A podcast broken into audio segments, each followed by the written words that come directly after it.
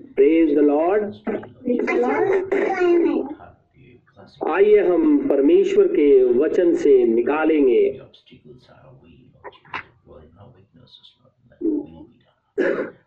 निर्गमन की पुस्तक।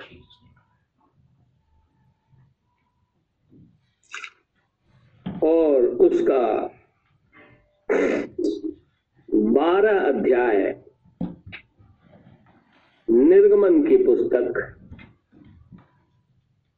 बारह अध्याय। और मैं पढ़ूँगा ट्वेंटी नाइन वर्ष से लेकर के फोर्टी टू वर्ष तक।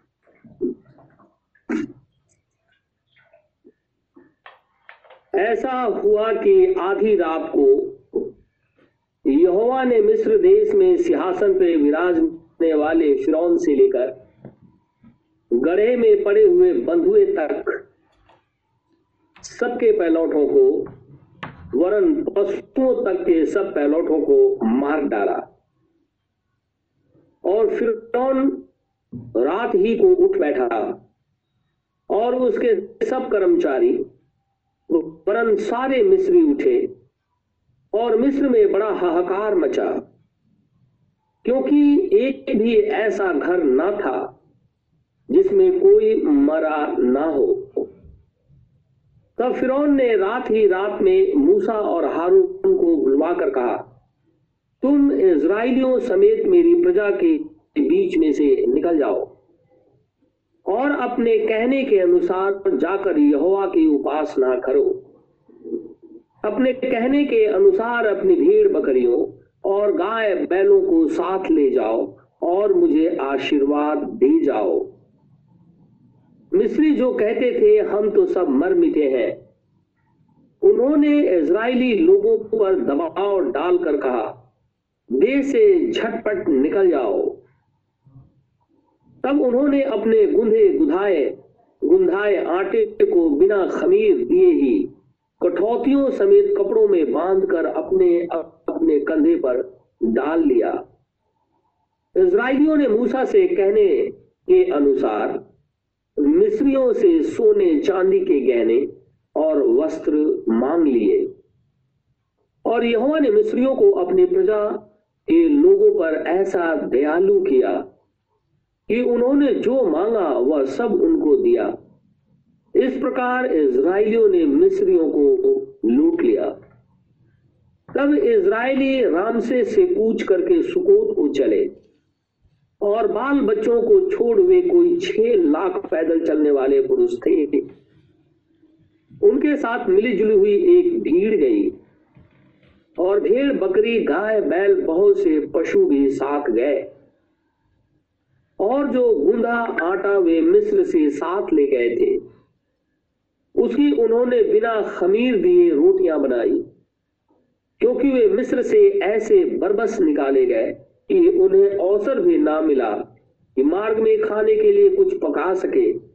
इसी कारण वह गुंदा हुआ आटा बिना खमीर का था। मिस्र में बसे हुए इसराइलियों को 430 वर्ष बीत गए थे और उन 430 वर्षों के बीतने पर ठीक उसी दिन यहोवा की सारी सेना मिस्र देश से निकल गई। यहोवा इज़राइलियों को मिस्र देश से निकाल लाया। इस कारण वह रात उसके निमित्त मानने के योग्य है। यह यहोवा का वही रात है, जिसका पीढ़ी पीढ़ी में मानना इसराइलियों के लिए अवश्य है। परमेश्वर के इस वचन के पढ़े और सुने जाने पर आशीष हो। आमिन। हम खुदा का आज फिर से बहुत शुक्रगुजार है कि परमेश्वर ने हमें फिर से एक मौका दिया है कि हम अपने खुदा को ग्रहण कर ले। क्योंकि समय नज़दीक आ गया है कि कलिसिया इस दुनिया से कूच करे।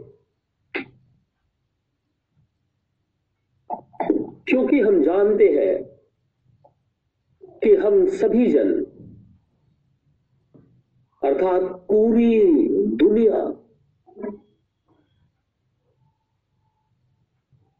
अंतिम कलेसिया काल, जो लौदिकिया की कलेसिया है, उसमें हम रह रहे हैं। और वो भी अंतिम समय के अंदर में आ गया है। यीशु मसीह पृथ्वी के ऊपर मौजूद है। 1963 के अंदर में परमेश्वर वचन के रूप में पृथ्वी पर आ गया।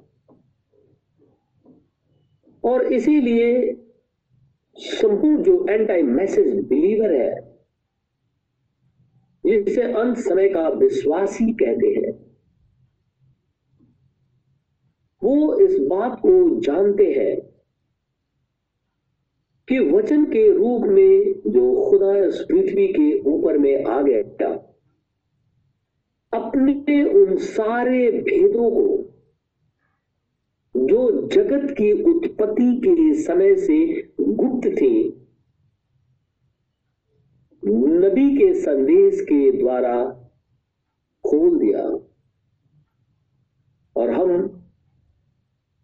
उन बातों को, जिन्हें हम जानते भी नहीं थे, जान गए हैं। उसी काल के अंदर में खुदाबंद खुदा ने नबी में से होकर के बहुत सी प्रोफेसी कराई और धीरे धीरे करके वो सारी प्रोफेसी फुलफिल हो गई है। जिसमें से एक जनवरी के अंदर में पूरी होनी है। क्योंकि जो ब्रदर ब्रैनहम है, जो सेवेंथ मैसेंजर है, लोदिकिया कलिसिया काल का मैसेंजर और प्रकाशित वाक्य दस का दूत, उसके अनुसार खुदा ने उन्हें ये दिखाया था कि यूएसए के अंदर में एक स्त्री खड़ी होगी और वो वाइस प्रेसिडेंट होगी। उनके मैसेज बुक में आप पढ़ सकते हैं, पूरा वर्ल्ड पढ़ता है, आप भी पढ़ सकते हैं। और हम जानते हैं कि अभी जो इलेक्शन हुआ है उसके अंदर में एक वाइस प्रेसिडेंट स्त्री ही है जो जनवरी के अंदर में अपने कार्यभार को संभाल लेंगे। ये भजद्वारी हमारी आँखों के सामने पूरी होनी है। और ये आज प्रोफेसी नहीं है, जैसे आज कल लोग ये कहते हैं कि इकोनॉमी गिर गई। वो देख रहे कि कंडीशन खराब है तो प्रोफेसी करना शुरू कर देते हैं क्योंकि वो जानते हैं कि इकोनॉमी गिर गई, अगर मैं कहूँगा तो लोग उसका विश्वास तो करेंगे कि यार ठीक है प्रॉफिट ऐसा कह रहा है। लेकिन खुदा कहता है कि अगर कोई प्रॉफिट है, वो मेरे सामने खड़ा हो जाए। और अगर वो कोई बात कहता है अगर वो पूरी होती है तो मेरी तरफ़ से है। और हम सभी जन जानते हैं कि विलियम मैरियन ब्रैनहम ने ये जो प्रोफेसी की थी, ये पचास के दशक के अंदर में है। पचास साल बाद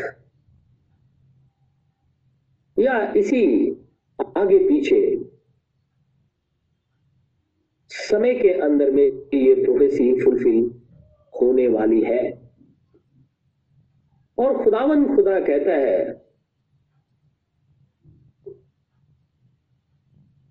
कि ये अंत का जो समय है,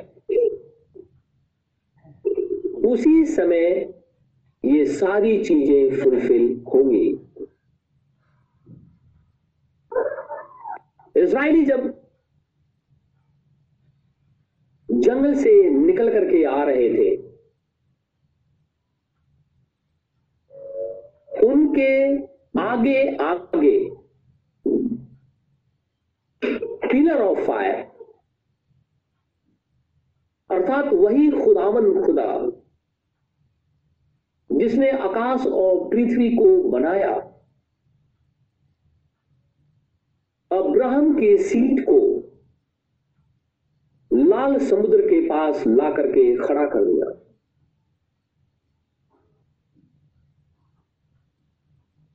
इसराइली जब भयभीत हो गए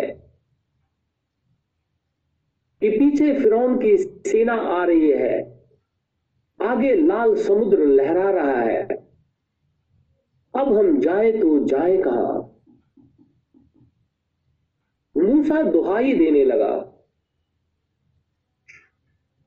परमेश्वर कहने लगा, तू दुहाई क्यों देता है? बोल। और इज़राइलियों को आज्ञा दे कि वो आगे की तरफ़ कूच करे। आगे तो लाल समुद्र है। लेकिन खुदा ने कहा है, आगे बढ़ो।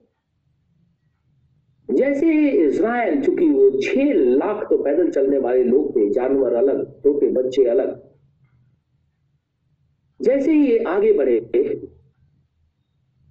परमेश्वर ने मूसा से कहा, अपनी लाठी समुद्र के ऊपर में बढ़ा। जैसे समुद्र के ऊपर में लाठी मूसा ने बढ़ाया, समुद्र दो भागों में बट गया। एक असंभव कार्य है। और इज़राइल स्थल ही स्थल पार हो गए। मिस्री पीछे से आए। फ्रोन की सेना तेज़ी से उसी मार्ग पे होकर के आई। लेकिन परमेश्वर ने समुद्र को एज इट इज़ कर दिया, जैसे वो पहले बह रहा था, वैसे बहने लगा। सारे फिरौन की सेना मार डाली गई। जैसे ही इज़राइल लाल समुद्र को पार किया सारी इसराइली स्त्रियाँ डफ बजाने लगी।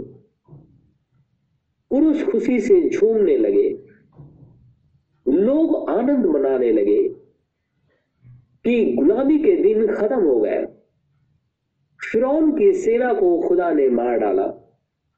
अब प्रतिज्ञा किए हुए देश के अंदर में हमें जाना है। जिसकी प्रतिज्ञा स्वयं परमेश्वर ने अब्राहम से की है, जिसको उसने कस्बियों के देश से बुलाया था।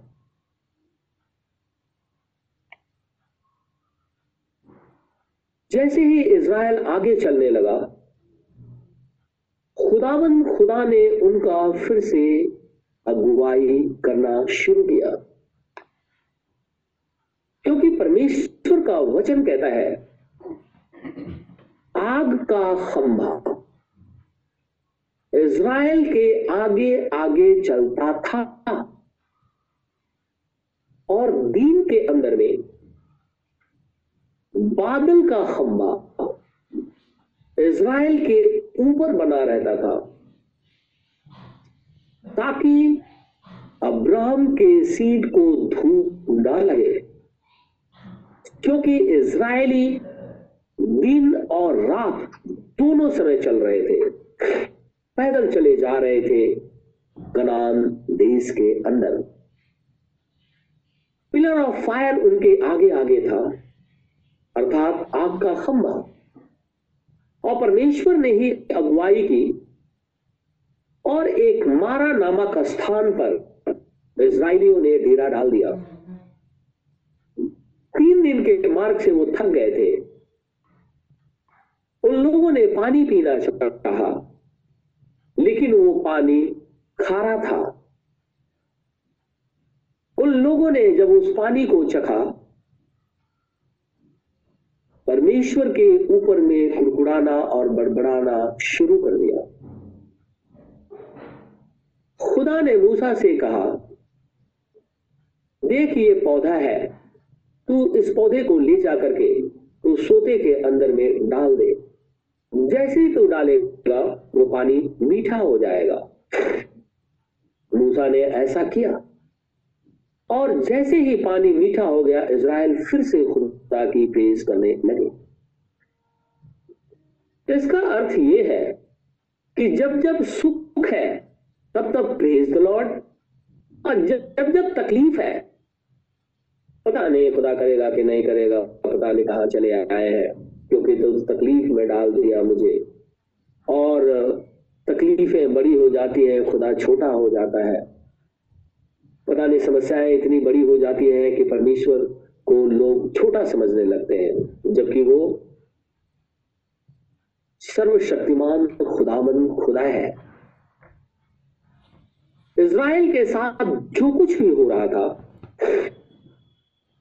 वो शारीरिक रूप से था।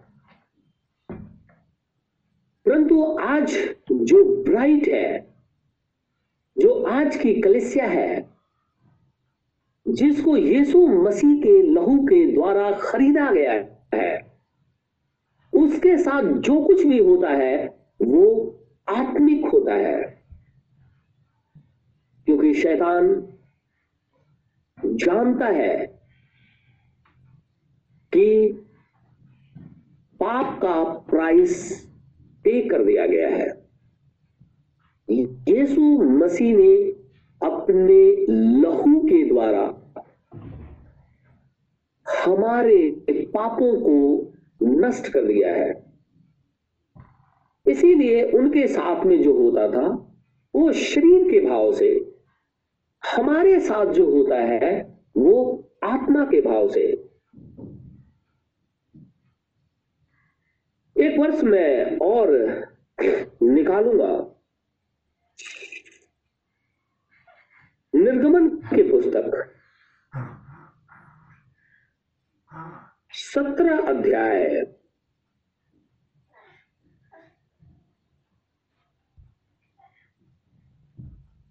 और एक पद से लेकर के सात पद तक मैं पढ़ता हूँ। फिर इसराइलियों की सारी मंडली सीन नामक जंगल से निकली। और यहोवा के आज्ञा अनुसार कूच करके रपीदीन में अपने डेरे खड़े किए, और वहाँ उन लोगों को पीने का पानी ना मिला। इसलिए वे मूसा से वाद विवाद करके कहने लगे, हमें पानी, हमें पीने का पानी दे। मूसा ने उनसे कहा, तुम मुझसे क्यों वाद विवाद करते हो?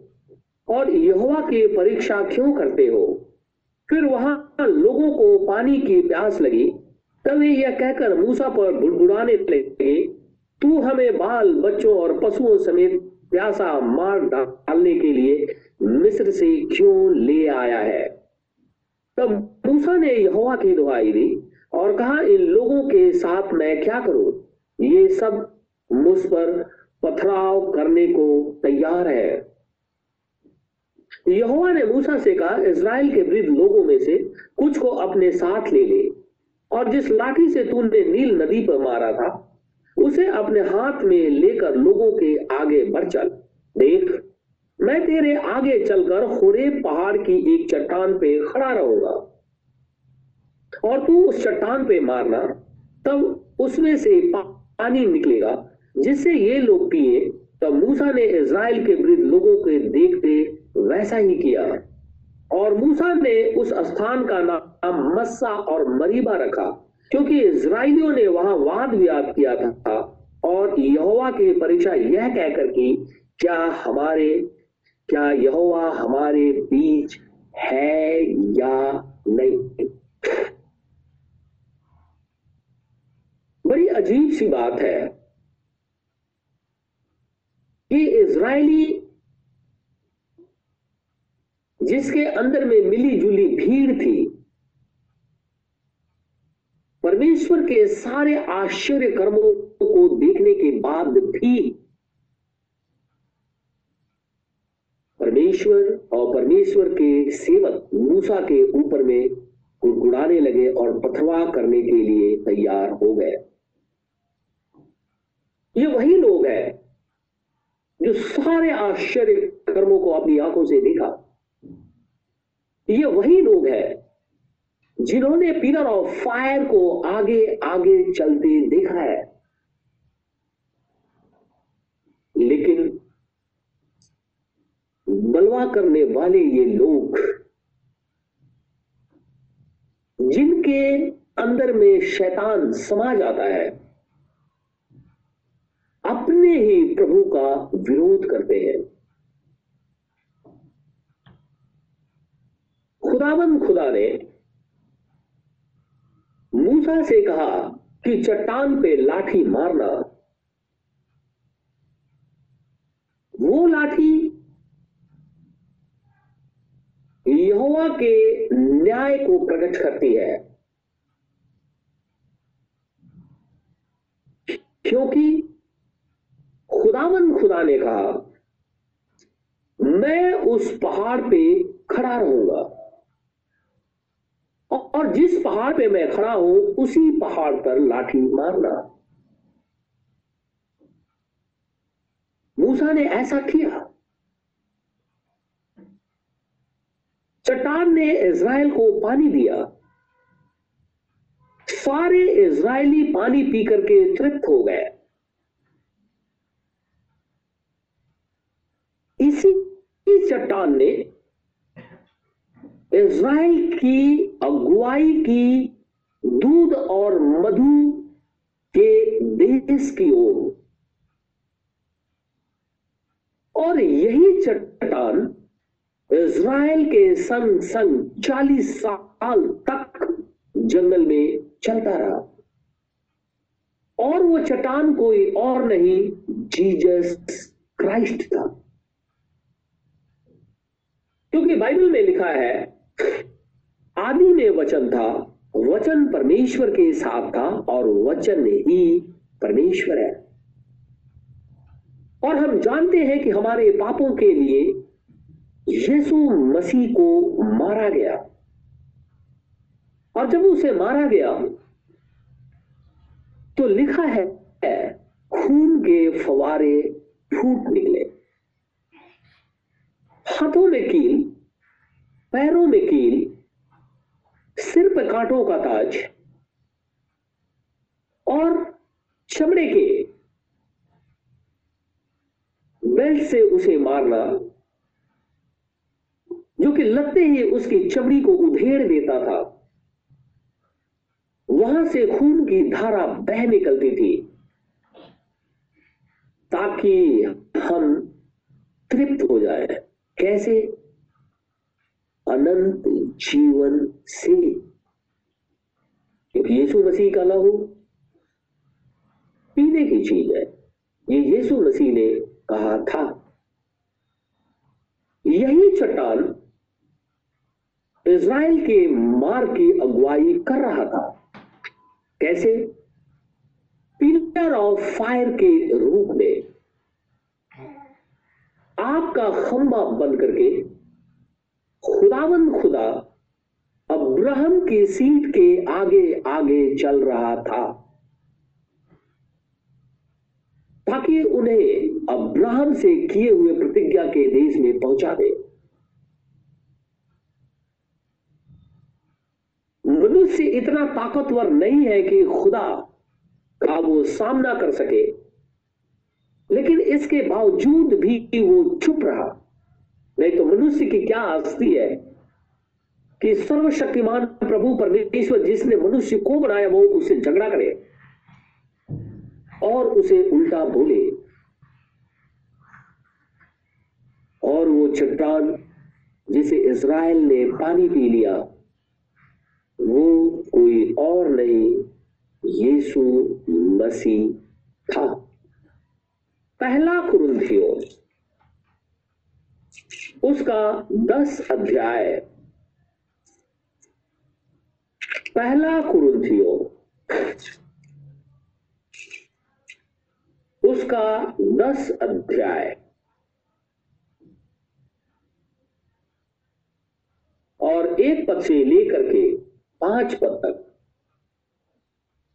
हे भाइयों, मैं नहीं चाहता कि तुम इस बात से अनजान रहो।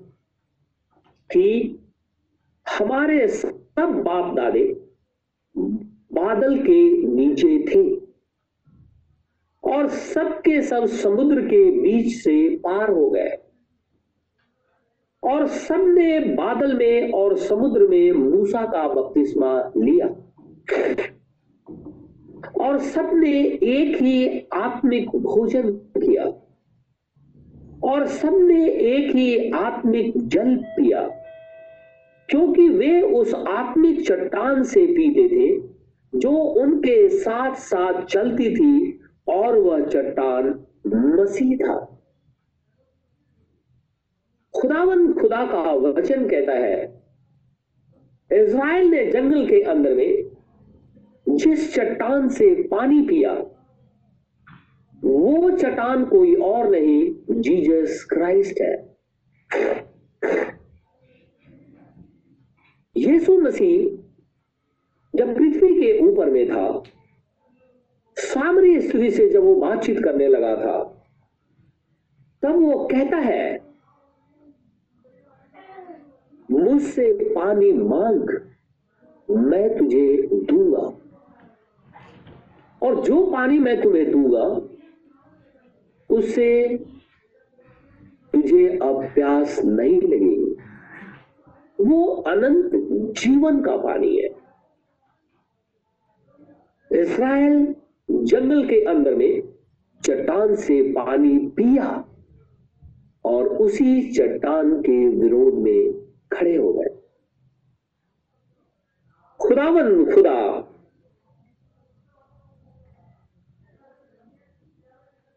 इसराइल को प्यार करता है। लेकिन जो इज़राइली है, खुदा का वचन कहता है, वो मिली जुली भीड़ थी। और इसीलिए पहला कुंथियो दस और पाँच पद में लिखा है, परंतु परमेश्वर उनमें से बहुतों से प्रसन्न ना हुआ। इसलिए वे जंगल में ढेर हो गए। खुदावन खुदा, बहुतों से खुश नहीं हुआ। इसीलिए जंगल में ही वो मर गए। आज ज़िंदगी के सफ़र में हम सभी जन चल रहे हैं। ज़िंदगी के सफ़र में चलने का अर्थ केवल ये नहीं, खाना और पीना। शरीर के लिए हम इतना जीतो मेहनत करते हैं, तब जाकर के हमारा पेट भरता है। क्या कभी हमने आत्मा के लिए खुदावंद खुदा के सामने सरेंडर किया है कि जिस दिन हमारा प्राण निकले हम सीधा परमेश्वर के पास जाए। क्योंकि हम जीते जी ऐसा कर सकते हैं। लेकिन जिस दिन प्राण निकल जाएगा, उस दिन कोई कुछ नहीं करेगा, क्योंकि उस समय केवल जजमेंट बाकी रहेगा। और हम बहुत अच्छे तरीके से यह भी जानते हैं परमेश्वर के न्याय में खोट नहीं है और ना ही उसके पास में घटते बढ़ते बटखरे हैं। क्योंकि वो कहता है, दोष मत लगाओ, क्योंकि तुम पर भी दोष ना लगाया जाए। क्योंकि जिस नाप से तुम नापते हो, उसी नाप से तुम भी नापे जाओगे। तो जिस नाप से हम अगर किसी को नाप देते हैं और अगर वो अब्राहम की सीट है तो खुदा कहता है, मैं तुझे भी नाप दूँगा। क्योंकि हे अब्राहम, जो तुझे आशीष देगा, उसको मैं आशीष दूँगा। लेकिन अगर जो तुझे श्राप दे दे, उसको मैं श्रापित कर दूँगा। यह परमेश्वर का वायदा है।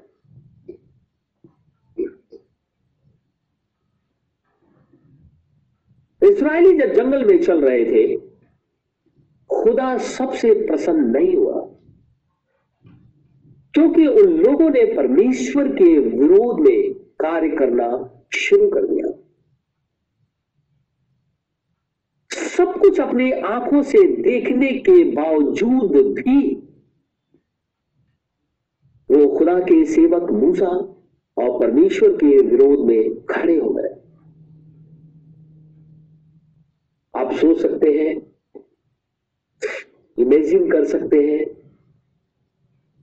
कि जब इज़राइल रात के वक्त चल रहा होता है, अंधकार के इस समय में तो पिलर ऑफ़ फायर आग का खंभा उनके आगे आगे चल रहा है। जब पिलर ऑफ़ फायर उनके आगे आगे चल रहा है तो इसराइल ने उसे देखा है। इसके बावजूद भी वो खुदा के विरोध में थे। जैसे आज हटधर्मी जो कलिसियाएँ हैं, सारी चीज़ें देखने के बावजूद भी परमेश्वर को नकार देती है। और इसके बावजूद भी वो ये कहने की कोशिश करते हैं कि हम लोग स्वर्ग जाएँगे। निर्गमन की पुस्तक तेरह अध्याय। निर्गमन की पुस्तक तेरह अध्याय।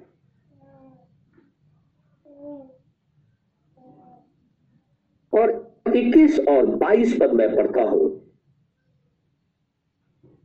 और यहोवा उन्हें दिन को मार्ग दिखाने के लिए मेघ के खंबे में और रात को उजाला देने के लिए आग के खंबे में होकर उनके आगे आगे चला करता था, जिससे वे रात और दिन दोनों में चल सके।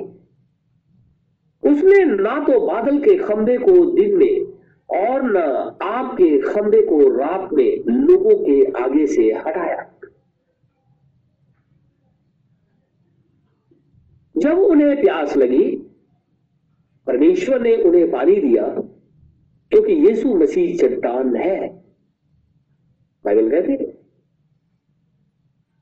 जब उन्हें रात में चलने के लिए कहा गया, उनके बच्चों में, बच्चों के पैरों में ठेस न लग जाए, कोई जंगली जानवर उन्हें फाड़ न दे, कोई सांप बिच्छू उन्हें काट न दे, या वो भयभीत ना हो जाए कि इस जंगल में हमें किस रास्ते जाना है? क्योंकि उन्होंने कनान देश देखा नहीं था। तब परमेश्वर अगुवाई कर रहा था। अब जब खुदावन खुदा की अगुवाई कर रहा था इसके बावजूद भी इज़राइली खुदा के विरोध में थे। और परमेश्वर को, को भला बुरा कहते थे। Pillar of fire pillar of cloud आज भी हमारा मार्गदर्शन करता है। क्योंकि खुदावन खुदा कहता है, मैं वही प्रभु परमेश्वर हूँ, जिसने आकाश को बनाया। मैं वही खुदावन खुदा हूँ। जिसने चालीस दिन, चालीस रात बारिश करके दुनिया को खत्म कर दिया। मैं वही प्रभु परमेश्वर हूँ। जिसने अब्राहम को पुकारा, अब्राहम मेरे पीछे चल दिया। मैं वही खुदावन खुदा हूँ, जो अब्राहम के साथ किए गए प्रतिज्ञा के कारण उनके बच्चों को, उस सीट को, जो पहले से ही चुनाव के अंदर में थे। दूध और मधु की धारा के देश में लेकर के जा रहा है। लेकिन सारे इज़राइली यो से खुदावन खुदा प्रसन्न नहीं हुआ। उसमें से बहुत लोग जंगल में मर गए। और जब हम बाइबल पढ़ते हैं तो लिखा है, मिस्र देश से जितने भी लोग निकले थे, उनमें से केवल पुराने में से न्यू जनरेशन नहीं ओल्ड जनरेशन जो निकली थी, उनमें से केवल दो जन ही कनान देश के अंदर में आ गए। बाकी न्यू जनरेशन कनान देश के अंदर में आए। क्योंकि जंगल के अंदर में बच्चे पैदा भी हो रहे थे। खुदा के संग चल भी रहे थे। और पुराने जो लोग थे, वो मर रहे थे, क्योंकि वो खुदा के ऊपर में ईमान नहीं लाते ये वही पिलर ऑफ़ फायर है, जो मूसा के साथ एनकाउंटर हुआ था। खुदा कहता है हे मूसा, जिस स्थान पे तू खड़ा है, वो अति पवित्र है। अपनी जूती को उतार दे। क्योंकि मूसा ये देखने के लिए आगे बढ़ा था कि एक झाड़ी के अंदर में आग लगी है, लेकिन झाड़ी जल नहीं रही है। वो इस अद्भुत नजारे को देखने के लिए एकदम नज़दीक गया। तभी खुदावन खुदा ने पुकारा। ये वही पिलर ऑफ़ फायर है। ये वही पिलर ऑफ़ फायर है। जब इज़राइली लाल समुद्र के अंदर में से होकर के निकल रहे थे, वही परमेश्वर इज़राइल के आगे आगे चल रहा था। जब शत्रु पीछे से चढ़ाई किया, अर्थात फिरौन की सेना तो परमेश्वर आगे से हट करके बीच में खड़ा हो गया, ताकि उसके बच्चों को हानि ना पहुँचे। क्योंकि आगे चल करके खुदा कहता है, व्यवस्था जब दिया तो कहता है, अगर तू मेरी आज्ञाओं को मानेगा तो मैं तेरे शत्रुओं का शत्रु हूँ। और तेरे द्रोहियों का द्रोही हूँ। अगर आपके साथ किसी का झगड़ा हो गया, कोई आपको भला बुरा बोल रहा है तो इससे पहले कि आप रिएक्ट करें, परमेश्वर रिएक्ट करता है। वो क्योंकि उसने कहा, तेरे शत्रुओं का मैं शत्रु हूँ। अगर कोई तुझे दुश्मनी करता है तो सबसे पहले वो मेरे से दुश्मनी करता है। ये परमेश्वर का वायदा है। वही पिलर ऑफ़ फायर सीने पर्वत पे उतर आया। सीने पर्वत पे। मूसा से मुलाकात किया। इज़राइल के साथ में चला। समुद्र के अंदर में दिखाई दिया, और सीने पर्वत पर वही पिलर ऑफ़ फायर उतर आया। जरा हम इसे देखेंगे। उन्नीस अध्याय एक्सोडस चैप्टर 19 निर्गमन के पुस्तक। उन्नीस अध्याय और सत्रह और अठारह पद पढ़ूँगा।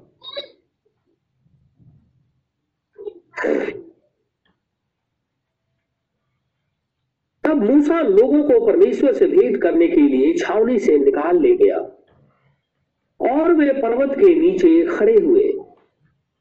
और यहोवा जो आग में होकर सीधे पर्वत पे उतरा, आप परमेश्वर नहीं है। परमेश्वर उसमें से होकर के अपने आप को प्रकट हुए। ऐसा ना हो कि लोग आग की पूजा करना शुरू कर दें। क्योंकि वो सोचेंगे कि पिलर ऑफ़ फायर, चलो आग की वर्शिप करते नहीं। ये जब चीज़ें आप देखेंगे तो दूसरी जो कम्युनिटी है, उसके अंदर में देखेंगे कि शैतान इस रीति से भरमा दिया है कि लोग उसकी वर्शिप करते हैं।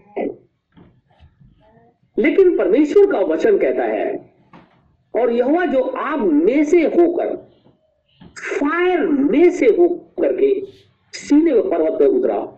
इस कारण समस्त पर्वत धुएँ से भर गया, और उसका धुआँ भट्टे का सा उठ रहा था, और समस्त पर्वत काँप रहा था। पर्वत इसलिए काँप रहा था क्योंकि तो परमेश्वर पिलर ऑफ़ फायर के रूप में उतर आया। और वही परमेश्वर, जब आज पवित्रात्मा के रूप में हमारे मध्य में मौजूद है, कभी भी हम उसका आदर नहीं करते। न सोचते हैं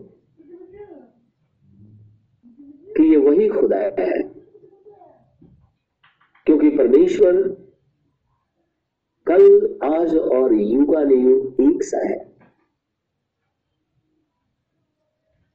पिलर ऑफ़ फायर जैसे ही पर्वत पे उतरा, सारा पर्वत खिलने लगा, कांपने लगा, क्योंकि उसका सृष्टिकर्ता उसके ऊपर में आ गया है। आज वही पवित्र आत्मा के रूप में जब हमारे अंदर में होता है तो हम स्टूमुलेट होने लगते हैं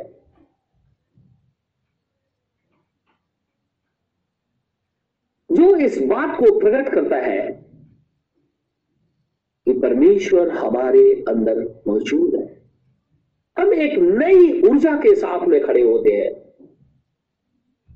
अब वो पुरानी चीज़ें जो हमारे साथ पहले से थी, उससे हम बाहर निकल जाते हैं। क्योंकि बाइबल में लिखा है, पुराने मस्कों में नया वाइन नहीं भरा जाता है, नहीं तो वो उसे फाड़ देगी। तो हम नई सृष्टि हो जाते हैं। पिलर ऑफ़ फायर के साथ में जब हमारा एनकाउंटर होता है, नया जन्म भी होता है। और उस नए जन्म के अंदर में नई वाइन, नया दाखरस खुदावन खुदा भर देता है। जो उसकी उपस्थिति है। लेकिन बहुत से लोग इसका मिस इंटरप्रेट करते हैं और वो ये कहने की कोशिश करते हैं कि परमेश्वर कहता है, शराब पियो। उनको ये नहीं पता कि वाइन और स्ट्रॉन्ग वाइन में अंतर पता ही नहीं। जो मर्ज़ी उल्टा पुल्टा इंटरप्रेट करते हैं। खुदा अपने बच्चों को कभी भी शराब पीने के लिए नहीं कहता। है कभी भी नहीं। दाखरस वाइन की बात बात करता है। पुराने मस्कों के अंदर में न्यू वाइन नहीं भरा जाता है, नहीं तो वो मस्के फट जाएँगे। वही पिलर ऑफ़ फायर आज यहीं पे मौजूद है और उसी की उपस्थिति में हम सभी जन बैठे हुए खुदा हम सबको आशीष और बरकत दे। आमिन।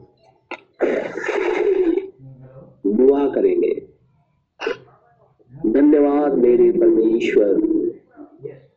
धन्यवाद मेरे खुदावन खुदा। स्वर्ग और पृथ्वी के सृष्टि करता हमारे उद्धार कथा प्रभु यीशु मसीह तेरा धन्यवाद।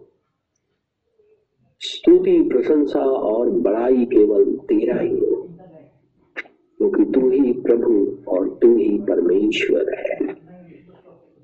तेरी उपस्थिति के लिए तेरा धन्यवाद करता हूँ। मैं चाहता हूँ कि वो सबसे बातचीत कर और वो समस्याएँ जो पहाड़ की तरह दिखाई दे रही है, घरों के अंदर में, उस समस्या रूपी पहाड़ को ध्वस्त कर दे, ताकि सब कुछ ठीक हो जाए। क्योंकि चट्टान तो तू है जब तू खड़ा होता है तो वो समस्या नहीं। लेकिन वो तो आशीष है कि सर्वशक्तिमान खुदा मन खुदा मौजूद है। मैं चाहता हूँ प्रभु भाई बहनों की सुधी में वो हर समस्याएँ जो घर के अंदर में खड़ी होकर के मनुष्य को पीछे की तरफ़ धक्का मारती है, यीशु नासरी के नाम से ध्वस्त हो जाए, ताकि इससे तेरी महिमा प्रकट हो। क्योंकि मनुष्य तो खुदा से कोई बड़ा नहीं होता। क्योंकि वो तो उस ओस के समान है। जैसे धूप निकलते हैं ओस उड़ जाते हैं। जैसे ही तो मनुष्य के प्राण को पकड़ करके बाहर निकालता है, मनुष्य तो मिट्टी है। उसी में सड़क कर जाता है, मर जाता है। लेकिन फिर भी शैतान इस रीति से मनुष्यों के बीच में अपने आप को प्रकट करता है कि वो खुदा से भी अपने आप को बड़ा समझते हैं और घर के अंदर में समस्याएँ पैदा कर देते हैं। मैं चाहता हूँ उन समस्याओं को ध्वस्त कर दे, हमेशा के लिए ध्वस्त कर दे, ताकि तेरे बच्चे शांति से रह सके। प्रभु, प्रार्थना करता हूँ, कोरोना वायरस फैला हुआ है ऐसी स्थिति के अंदर में। तो हमारे चारों तरफ़ अग्नि में दूतों का पहरा लगा दे, ताकि ये वायरस हमारे शरीर को छूने ना पाए। तेरे बच्चे जो कि हॉस्पिटल के अंदर में काम करते हैं प्रभु किसी रोजी रोज़गार के लिए घर से बाहर निकलते हैं, अपनी जरूरतों को पूरा करने के लिए घर से बाहर जाते हैं, अपने प्रियजनों से मिलने के लिए जाते हैं या किसी और काम से घर से बाहर निकलते हैं। मैं चाहता हूँ कि ऐसे समय के अंदर में खुदा तो हमें चारों तरफ़ से घेरे रहे ताकि वायरस हमारे शरीर को छोड़ने ना पाए, हम यीशु मसीह के नाम में बचाए जाए। इज़राइल पे दया कर, यरूशलेम की शांति के लिए दुआ माँगता हमारे दिल्ली शहर, हमारे देश, वरन संपूर्ण मानव जाति पे दया कर। स्तुति प्रशंसा और बड़ाई केवल तेरा ही यीशु नासरी नाम से माँगता आमीन। हमारे बाप, तू जो स्वर्ग में है, तेरा नाम पाक माना जाए। तेरी बादशाहत आए। तेरी मर्ज़ी जैसे स्वर्ग में पूरी होती है, ज़मीन पर भी हो। हमारे रोज की रोटी आज हमें दे। जिस प्रकार हम कसूरवारों को माफ़ करते हैं, तू भी मेरे कसूरों को माफ़ कर। हमें अजमाइश में न पड़ने दे, परंतु बुराई से बचा, क्योंकि बादशाहत कुदरत और जलाल हमेशा तेरे हैं। आमिन।